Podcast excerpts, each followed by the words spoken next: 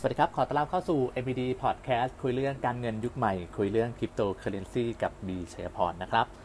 วันนี้ก็มีเรื่องเกี่ยวกับเหรียญในคริปโตเคอเรนซีมาพูดคุยกันสักนิดหนึ่งนะครับ เพราะว่าอย่างที่ผมเคยบอกไปเมื่อ EP ก่อนๆว่าเหรียญในโลกของคริปโตเนี่ยมันมีมากมายเป็นพันเป็นหมื่นเหรียญเลยนะครับ เราก็เลยจะมาทำการจัด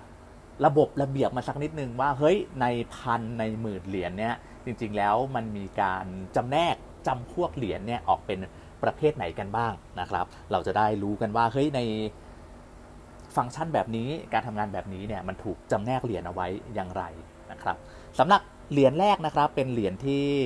สำหรับสายการเก็บมูลค่า หรือว่า store of value นั่นเองนะครับ พวกเหรียญในกลุ่มนี้เนี่ยก็จะเป็นพวกเหรียญ Bitcoin Litecoin พวก Bitcoin Cash พวกจุดเด่นของเหรียญในกลุ่มนี้นะครับจะเป็นเหรียญที่ผลิตออกมาเป็นจำนวนจำกัดเนาะ โดยเฉพาะ Bitcoin เนี่ยจะมีเพียงแค่ 21 ล้านเหรียญนะครับแล้วก็เป็นเนื่องจากว่าตัวเครือข่ายของตัว Bitcoin เนี่ยมันได้รับการยอมรับเรื่องความปลอดภัยมากที่สุดเครือข่ายหนึ่งของโลกณตอนนี้นะแล้วก็เป็นเหรียญที่มีความแข็งแกร่งทางด้าน คือไม่มีใครเจาะมันได้อะนะตอนเนี้ยนะครับเพราะฉะนั้นเนี่ยนักลงทุนหลาย ๆ อย่างคนที่ลงทุนในคริปโตเอง หรือว่านักที่ลงทุนในสิ่งต่าง ๆ เนี่ยก็จะมองทาง Bitcoin Bitcoin หรือว่า Bitcoin Cash เนี่ยเป็นเหมือนกับ digital gold เนาะเป็นสิ่งที่นักลงทุนเลือกถือในระยะยาว เพื่อแบบป้องกันความเสี่ยงจากเงินเฟ้อนะครับก็ถ้าเกิดเปรียบง่ายๆว่า Bitcoin เนี่ยคือเป็นเป็น gold เป็นทองเนาะตัว Litecoin ก็จะเป็นเหมือนกับ เงิน silver นะครับที่มีความคล่องตัวในการทำธุรกรรมสูงกว่านั่นเองนะครับ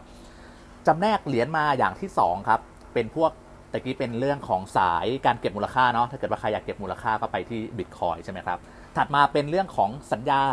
อัจฉริยะ หรือว่าที่เรียกกันว่า smart contract ไอ้พวกเหรียญในกลุ่มนี้เนี่ยก็จะมีพวก Ethereum Cardano Binance Coin p o l k a d o t KSM อะไรเทือกๆนี้นะครับ คือจุดเด่นของพวกเหรียญใน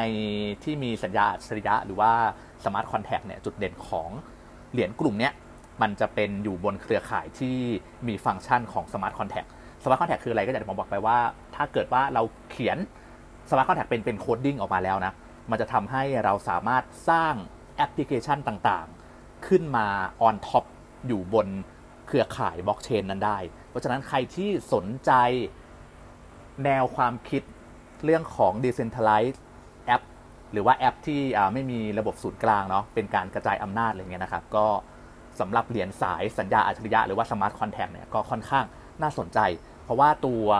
เหรียญของ smart contract เนี่ยสายของ smart contract นะมักจะเป็นเหรียญที่ค่อนข้างจับต้อง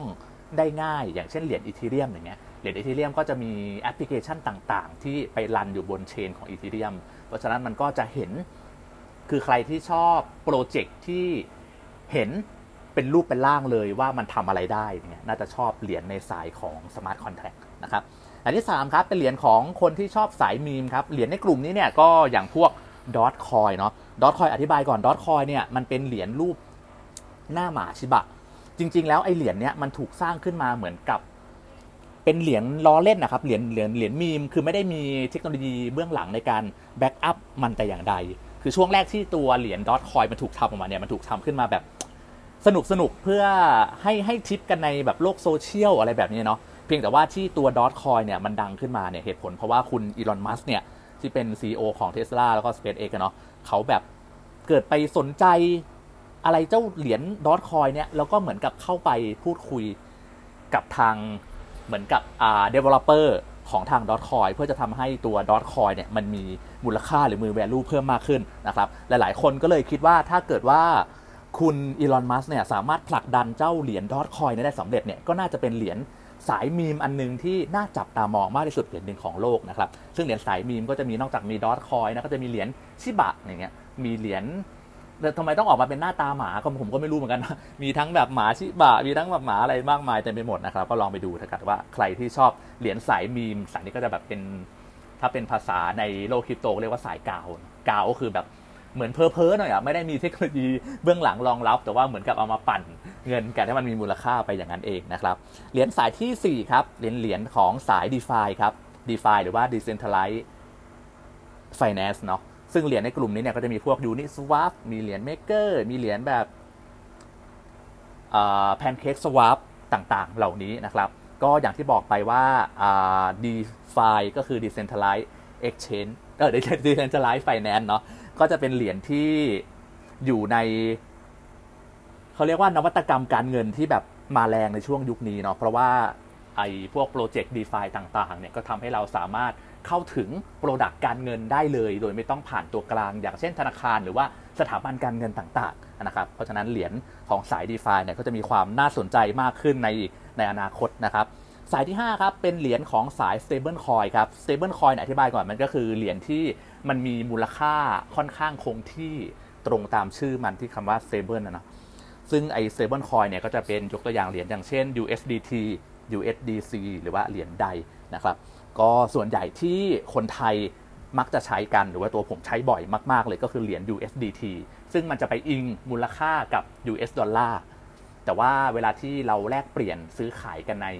โลกของคริปโตเคอร์เรนซีหรือว่าตาม Exchange ต่างๆเนี่ยเราก็จะไม่ได้เอาเงินดอลลาร์เนี่ยมาซื้อกันเนาะเราก็ต้องเอาเงินดอลลาร์เนี่ยไปหรือว่าเงินบาทไปแลกเปลี่ยนเป็น USDT ก่อนเหตุผลก็เพื่อว่าเอา USDT เนี่ยเป็นเหมือนกับเป็น โทเค็นตั้งต้นในการที่จะนำไปซื้อหรือว่าแลกเปลี่ยนเหรียญต่างๆ นั่นเองนะครับ นี่ก็คือ stable coin เนาะเพราะว่าบางคนเนี่ยถ้าเกิดว่าเขารับความผันผวนไม่ได้ เช่น แบบถ้าเกิดถือเหรียญบิตคอยอยู่ณวันนี้เนี่ยแล้ววันพรุ่งนี้มันลดมูลค่าไปจาก1ล้าน5แสนบาท วันพรุ่งนี้ลดเหลือ 1 ล้านบาท บางคนเราก็จะไม่ไม่สบายใจเนาะเขาอาจจะทำการเทรดบิตคอยออกไปเป็น USDT ก่อน มูลค่ามันก็จะใกล้เคียงจากเดิม มันจะแกว่งจากกันไม่มาก เพราะมันอิงตามราคาดอลลาร์เนาะก็เป็นประมาณนี้นะครับสำหรับ Stable Coin นะ แล้วก็สุดท้ายครับเป็นเหรียญในสายของ Data Oracle ครับ Data Oracle จะเป็นเหรียญกลุ่มนี้เนี่ยจะเป็นพวกอย่างChainlink Band Protocol เดี๋ยวอธิบายก่อนอ Data เหรียญ Data Oracle เนี่ยต้องบอกว่าเวลาที่นักพัฒนา dev ต่างๆเนี่ยเขาจะทำแอปพลิเคชันที่ run อยู่บนบล็อกเชนใด ๆ ก็ตามเนี่ย มันจะไม่ได้ทำขึ้นมาเลยจากศูนย์เนาะบางทีเนี่ยมันจะต้องมีระบบเขาเรียกว่าเป็นระบบ Oracle ซึ่งระบบ Oracle เนี่ยเหมือนกับ อยากให้นึกอารมณ์ของsupply chain ที่ขายข้อมูลอะขายตั้งแต่แบบสภาพดินฟ้าอากาศ สภาพของระบบเศรษฐกิจ ระบบราคาเหรียญราคาสินทรัพย์ คือมันจะเป็นฐานข้อมูลเนาะเราจะต้องดึงฐานข้อมูลตรงเนี้ยนำมาใช้เพื่อพัฒนา develop ตัวแอปพลิเคชันที่ run อยู่บนบล็อกเชนต่าง ๆ ต่อไป เพราะฉะนั้นเหรียญนี้ก็เป็นอีกสายหนึ่งที่ค่อนข้างมีความน่าสนใจอีกหนึ่งอย่างนะครับ ก็ผ่านไปแล้วแหละสำหรับ 6 สาย 6 เขาเรียกว่าจำแนกเป็น 6 ประเภทเหรียญละกันจะได้เห็นภาพง่าย ๆ ว่าในโลกของคริปโตเคอร์เรนซีเนี่ยมันมี